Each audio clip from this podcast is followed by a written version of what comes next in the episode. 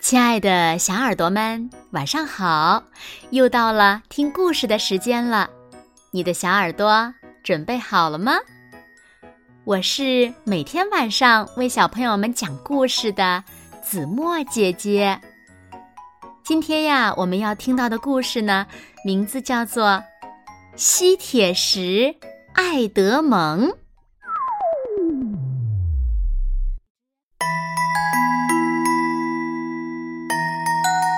我叫爱德蒙，今年二十二岁。我在一个地球人尚未知的星球上，正跟一个叫博罗格的外星人下着棋。我是怎么登陆到这里来的呢？这个呀，说来话长。首先得说的是，我有个让人恼火的毛病。自找麻烦。我生在伦敦，出生后不久呢，妈妈就发现我有一种特异功能，我总是把周围的金属都吸附到自己身上，同时我自己也被那些含有铁、锌或钢的东西强烈吸引。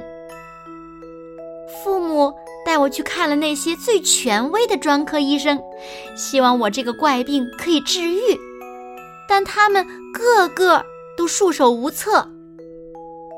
于是，他们在家谱中寻找，结果发现我有个曾叔伯曾在集市上名噪一时，他能吞掉各种各样的金属物品。毫无疑问，我继承了。这个远亲的特异功能，我的病看来是治不好的。唉，真是谢谢您呐，曾叔伯。虽然上街有危险，我还是不想把自己关在家里。我软磨硬泡，要求父母允许我像同龄的孩子一样去上学。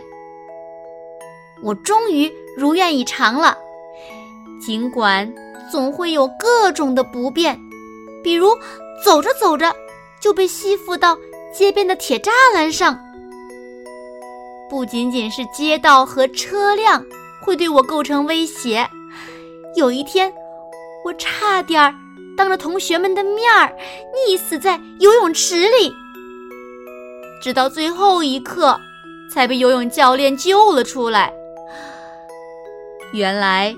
这一次，我是被吸附在了泳池的排水井盖上。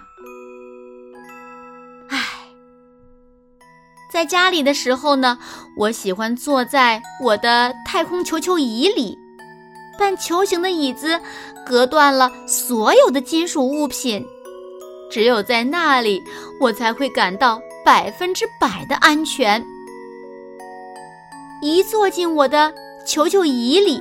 我就开始如饥似渴地阅读那些大冒险家的历险故事。在那个椅子里，我度过了童年的大部分时光，并且我发誓要成为一名探险家。但是，每当我从那个蚕茧里出来的时候，事情总是变得很糟糕。比如，路过珠宝店时，突然浑身……吸满珠宝和手表，警察举起枪追我，但我却又吸住了他们的枪。唉，警察很快就意识到我真的没法对自己的行为负责，于是他们决定放了我，前提是他们能够做到的话。看来。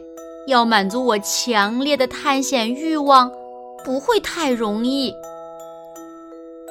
像伦敦的年轻人一样，抱着交朋友的目的，我决定加入流行乐队。在竞争乐队主唱的试唱环节，我突然的发现，乐器跟我不合拍儿。演奏一开始，整个乐队的乐器都跑到了我身上。不过，也多亏了这种非凡的本领，我才遇到了我的女朋友贝奇。她去看牙医，你们猜猜她哪里吸引了我？嘿嘿嘿，是她的微笑，还有一张开嘴的一口牙套。没过多久，贝奇就开始怀疑我是不是有什么特别的地方。当我们第一次一起去超市的时候，他的怀疑就得到了证实。我被各种罐头、购物车砸的，住进了医院。在医院里，我向贝奇诉说了我的种种倒霉遭遇。贝奇不愿意看到我再这样下去，身上不是这里青，就是那里肿。他为我缝制了一套防撞服，哈哈。我们本以为已经找到了最好的解决办法，可是事实好像并非如此。这时，我产生了一个念头：我要练出一身钢铁般的肌肉，这样的话，我就不会怕什么平底锅呀、表链呀，还有罐头之类的东西袭击我了。贝奇帮我训练。一刻都不放松。经过几个星期的努力，成效显著，一个新的埃德蒙诞生了，身体结实的像钢筋混凝土，真的很管用的。只要我戴上头盔，手里拿着垃圾桶盖子，就几乎是刀枪不入。哈哈，我们终于可以安安心心的。到外面散步了，我心里踏实多了，甚至学会了以自己的独门方法来乘坐公共汽车。贝奇也跟着享受了一把。我还找到了一份在机场检测金属的工作，现在事事顺利。我开始觉得，最终。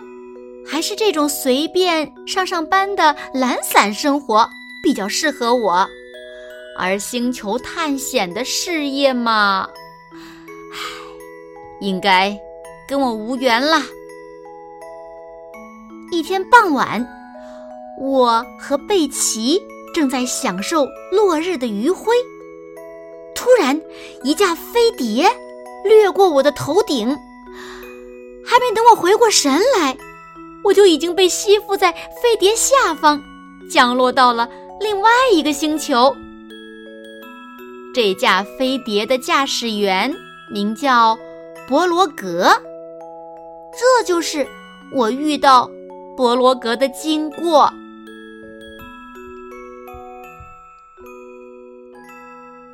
好了，亲爱的小耳朵们，今天的故事呀，子墨就为大家讲到这里了。